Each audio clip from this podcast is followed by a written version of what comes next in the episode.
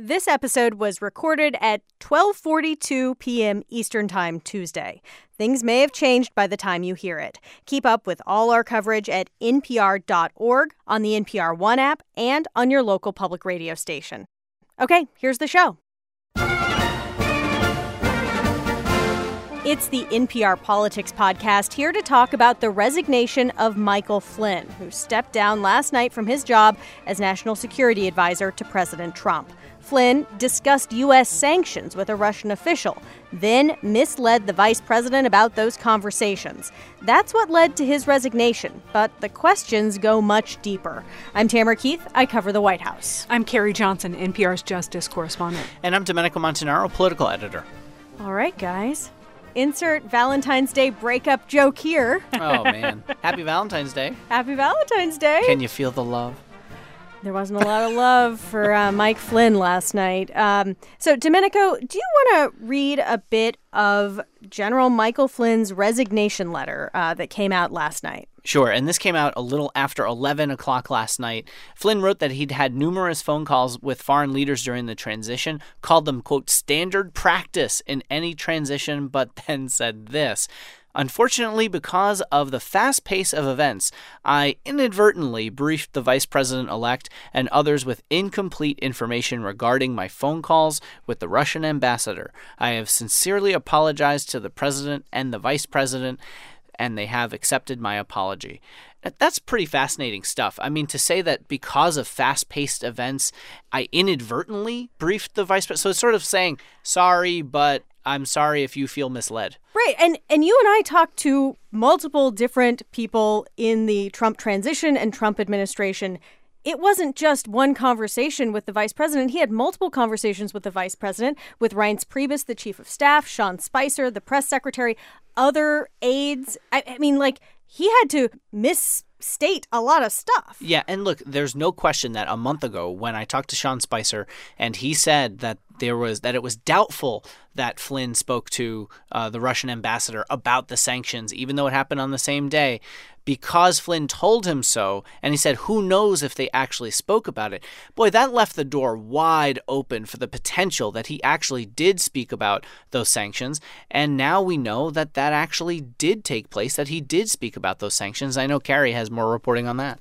Well, you know, it reminds me of the immortal Washington phrase mistakes were made. what By whom? The words of his resignation letter obscure what really happened and intentionally so, right? I mean, there's been a cloud for a long time and, and uh, finally some action happened last yeah. night. So there are a few issues here but I want to just back up, set the stage here, do a little timeline. So, uh, General Flynn uh, talked with the Russian ambassador, Sergei Kislyak, and based on a lot of reporting out there and, and leaks from the intelligence community, discussed U.S. sanctions on Russia.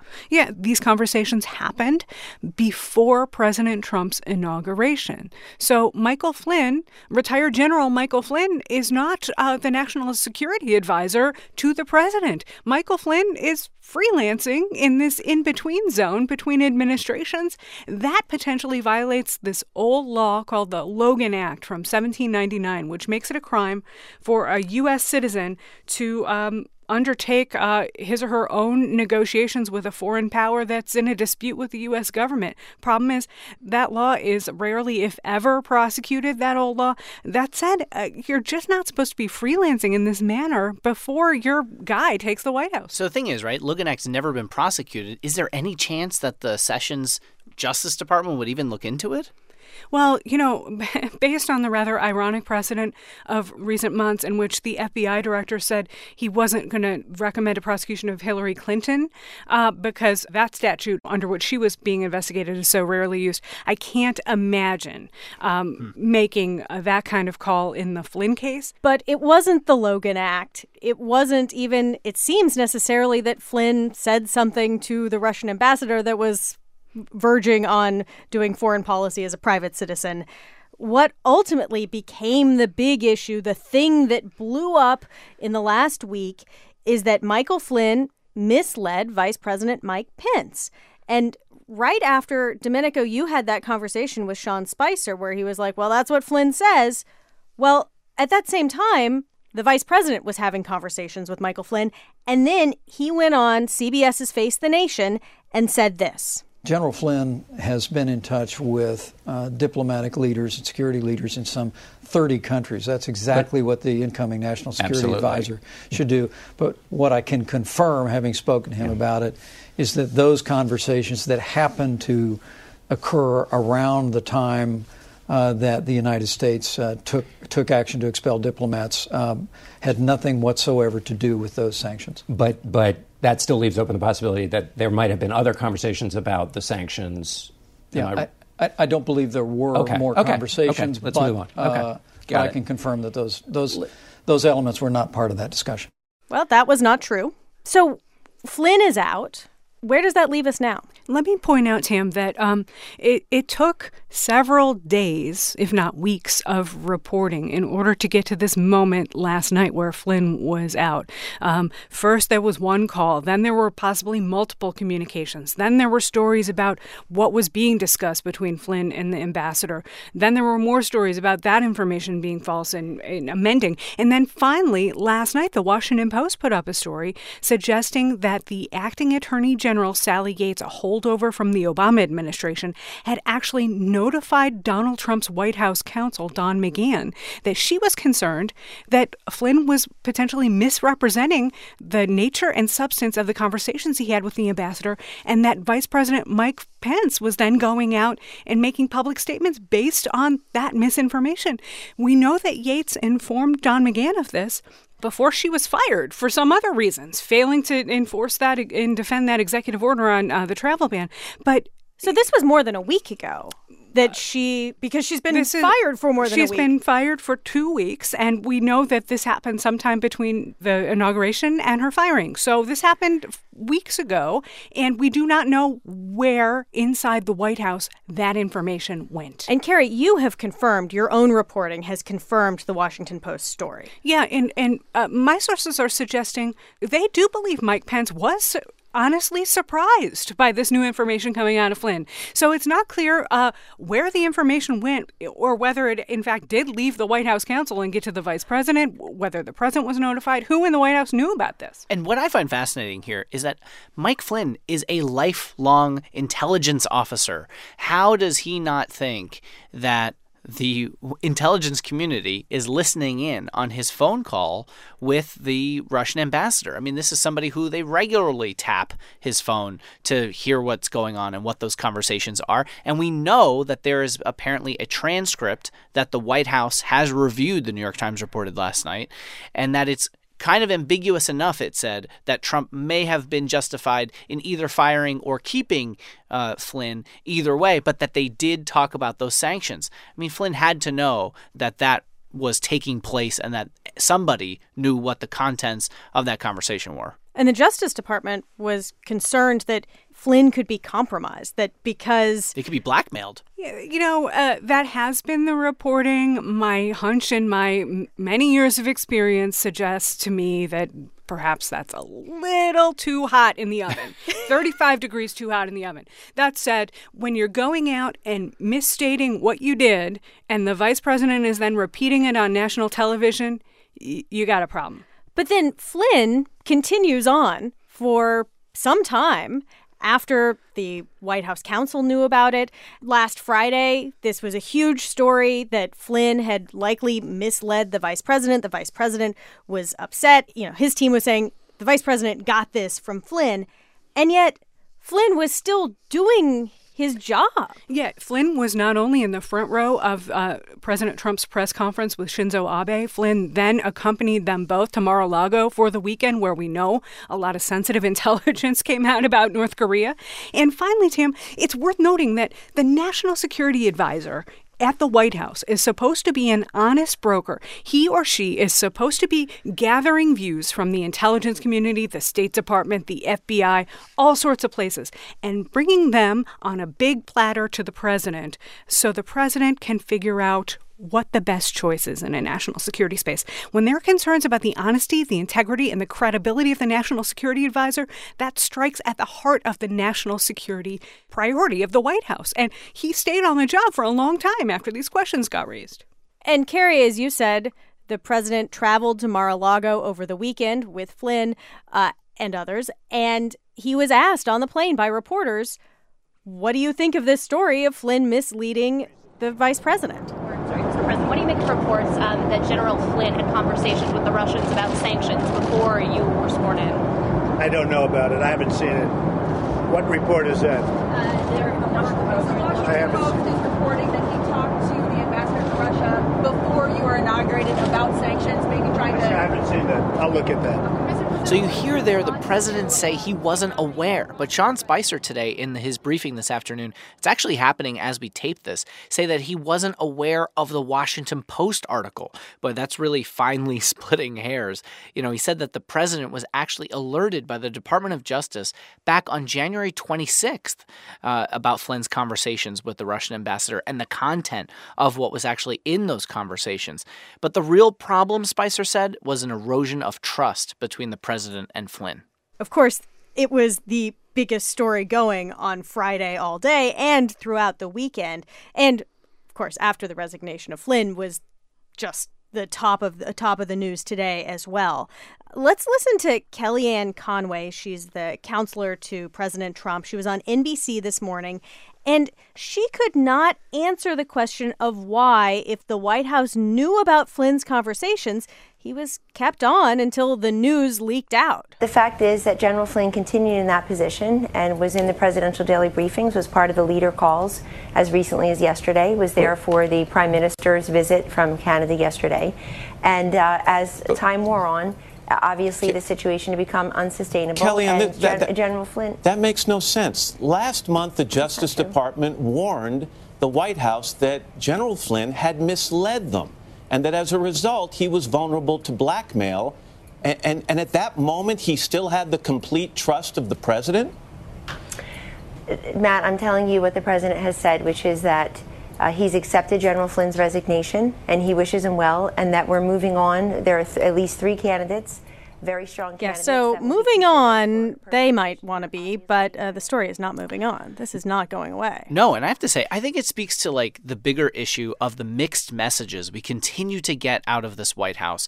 You know, we had Kellyanne Conway yesterday go on MSNBC and say that Mike Flynn had the full confidence of President Trump. And then you have this morning with Kellyanne Conway coming out and saying uh, that General Flynn made the decision, the resignation on his own. And then you have House Speaker Paul Ryan saying something completely different in saying that Donald Trump asked for the resignation of General Flynn uh, because he had lost the president's trust. All of this speaks to the kind of warring factions within the White House and the kind of chaotic messaging that we're hearing. So, Carrie, the fact that these stories are coming out are a sign of something. They're a sign of the fact that the normal levers of power in order to get rid of people have not been working, at least not working swiftly enough. In a healthy system, uh, members of Congress would have been investigating this matter heartily since the presidential campaign, where, after all, in a debate, uh, the candidates traded questions and accusations about one or the other being a puppet of Russia. You're the puppet. The, the specter of Russian influence is not new. So it takes four leaked stories in a major daily newspaper instead of one in order to accomplish I mean, something. when have you ever seen a story that cites nine intelligence officials being uh, confirming a story? And that was in the Washington Post.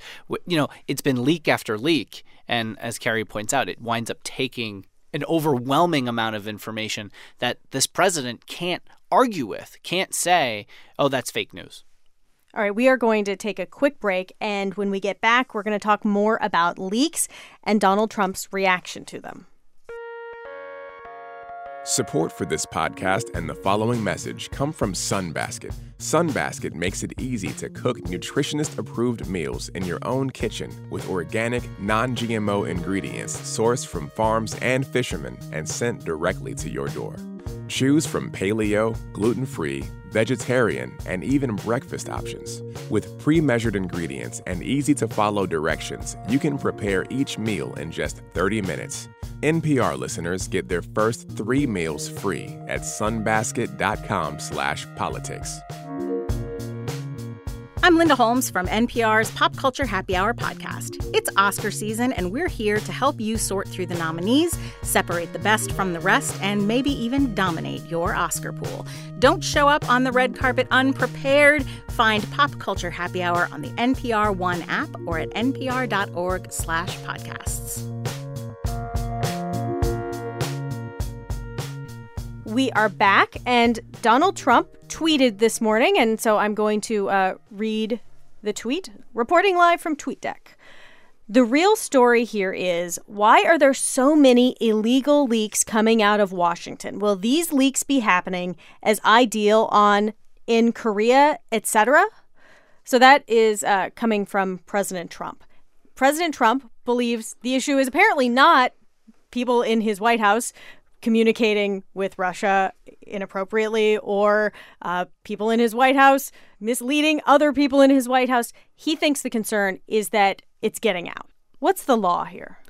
So, uh, you are not supposed to be leaking classified information. You are not supposed to be leaking information that uh, is going forward as part of a federal grand jury process. And there are boundaries here. In fact, President Barack Obama really pushed the boundaries. He prosecuted something like nine or 10 different people over the course of his administration for mishandling classified information, uh, for lying about mishandling classified information. Some very big names got caught in that net. And the concern now among a lot of um, whistleblower groups and civil liberties groups is that uh, this tweet from Donald Trump about illegal leaks foreshadows some kind of campaign by his Justice Department to crack down. But they are protected somewhat, right? I mean, the Whistleblower Act. What is the difference between that and is it just the classified information that is the is the line that someone can't leak? Anything beyond that? The key is uh, in certain situations, uh, you're supposed to report up to your superior uh. if you're in the government, or report to a member of Congress who's cleared to receive that information. If you go outside the system and you start yakking to a reporter, mm. you increasingly are endangered. You know, and I would say I would argue that the real story, as Donald Trump talks about, is not the leaks. I would argue that the real story is Trump's relationship with Russia and whether or not the United States will continue to uh, support the sanctions that were put in place under President Obama. Because that's really at the heart of what General Flynn was apparently talking with the Russian ambassador about. Let's talk about the possible replacements for General Flynn. Uh, three people are in the running for National Security Advisor. One is David Petraeus, that's a familiar name, the former military officer and CIA director, but he has a cloud over him a bit. Carrie? Well, a cloud like an FBI investigation and a criminal in, uh, prosecution. Remember, David Petraeus was having an affair with his biographer, Paula Broadwell. He shared classified information with her in um, some notebooks, uh, very, very sensitive secrets, and then apparently lied to the FBI about it. He ultimately pleaded guilty to um, mishandling classified information. And Tam, you know what? If he gets this job, he's on federal probation until the end of April of 2017, which is huh. kind of mind boggling, I must say. How would that work if you're on probation? Could you take the job if you're on probation? Like, how do you get security clearance? Or do you, do you like say, hey, parole officer, I've got to travel today? You do have to, re- you do have to notify your parole officer of movements outside a certain jurisdiction. Uh, now, the president himself could override concerns about security clearance, and uh, a lot of people think could get Petraeus the clearance. The issue is, boy, that's a high price to pay. But for all of that baggage, there are a lot of people who have a lot of respect for General Petraeus and, and feel like he would be a grown up, if you will, in that role. Uh, other names that are circulating are Vice Admiral Robert Harward, who, according to the reporting of our colleague Tom Bowman, has the recommendation of Defense Secretary James Mattis. Also, Lieutenant General Keith Kellogg who is serving in an acting capacity as National Security Advisor now.